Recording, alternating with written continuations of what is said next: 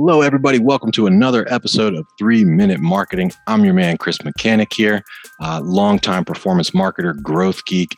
Three Minute Marketing is basically micro TED Talks uh, from prominent, well known, industry leading growth marketers.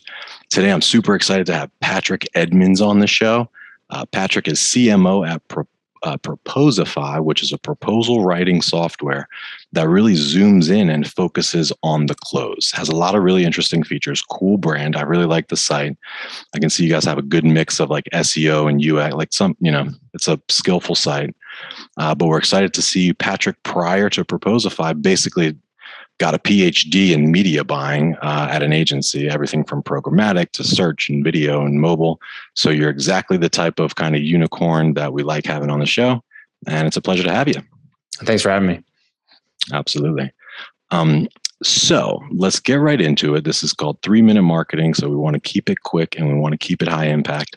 The topic see, the thing about Patrick is that he's a CMO that works at a sales driven company. Uh, and a lot of the best marketers, the best growth marketers, are kind of salespeople in their own right. Like copywriters are kind of salespeople in their own right, but a lot of them, the you know fastest growing marketers, are hip to hip with the sales team, and you kind of have that DNA. So the question that I've got for you today is basically how can marketers help sales teams close more deals? You know, it's I mean, it doesn't have to be all about leads, leads, leads for marketers. Like how can marketers actually contribute to deals? Is the yeah, question. Thanks Go ahead. Thanks for the opportunity of talking about this. It's something I'm really passionate about because yeah, marketing is not just leads, leads, leads. Marketing needs to be a little bit, a little bit more than that. I, I, think there has been this divide between marketing and sales. It's been for a long time. People sort of say that, but I see it actually going away. I see it being much more positive in terms of that relationship. And I think the evolution of the demand gen function within marketing and or sales is really starting to elevate this. And performance marketers, demand marketers, growth marketers, whatever you want to call this, it is much more about how much traffic and how many leads you bring through the door. It's it matters how many of those get into your sales team's hands, how many of those close, how many of them are retained as customers, how many of them expand in, in revenue down the road. That's what really matters in terms of revenue. So what I wanted to do here is just fair three quick tips that you are actionable that you can take away. There's lots of articles on this about an, aligning your sales and marketing team, but these are just three, I think, very quick actionable things that, that your marketing team can do to help your sales tomorrow if you put this in place. The first one is cover fire. This idea of if you're choosing um, to pay for ad spend, make sure you're spending it on the right people. So if you're doing any type of retargeting or prospecting, make sure you're using like custom audiences and things on like LinkedIn where are the people that are in your sales team's hand right now. Make sure you're advertising to those people and not someone like much higher at, at the funnel for you. Make sure they are as close to bottom of funnel in your sales team's hands per, as possible. So that's number one.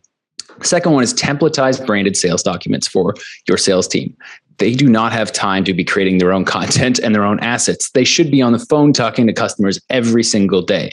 And if you're a marketer that wants to help them, you want to make sure that when your salesperson gets off the call, they're able to send them that deck, that proposal, that quote, that contract, that that uh, one page or whatever it is. They should be able to have a branded, awesome sales document as soon as they get off the call, or ideally as they're on the call. So as a marketing team, templatize those out so your sales team can replace a couple of different things easily ideally pulling information from your CRM in there and get that out as fast as they can.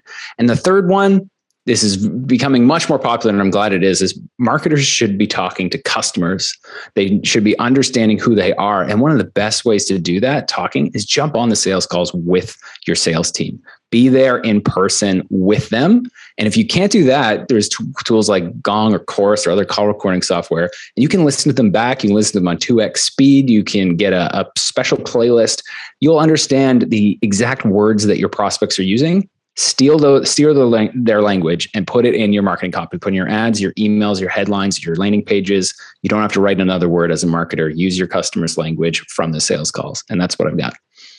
Brilliant. I absolutely love that. Absolutely love it. Uh, so, quick summary marketers out there help your teams close some deals by having templatized, good looking documents, ideally that contain the customer voice, right? But get in and listen to those calls. I'm always saying, listen to those calls. It's like a treasure trove of user voice uh, data right within our Gong or within our uh, call tracking, and then cover fire. I think it's brilliant.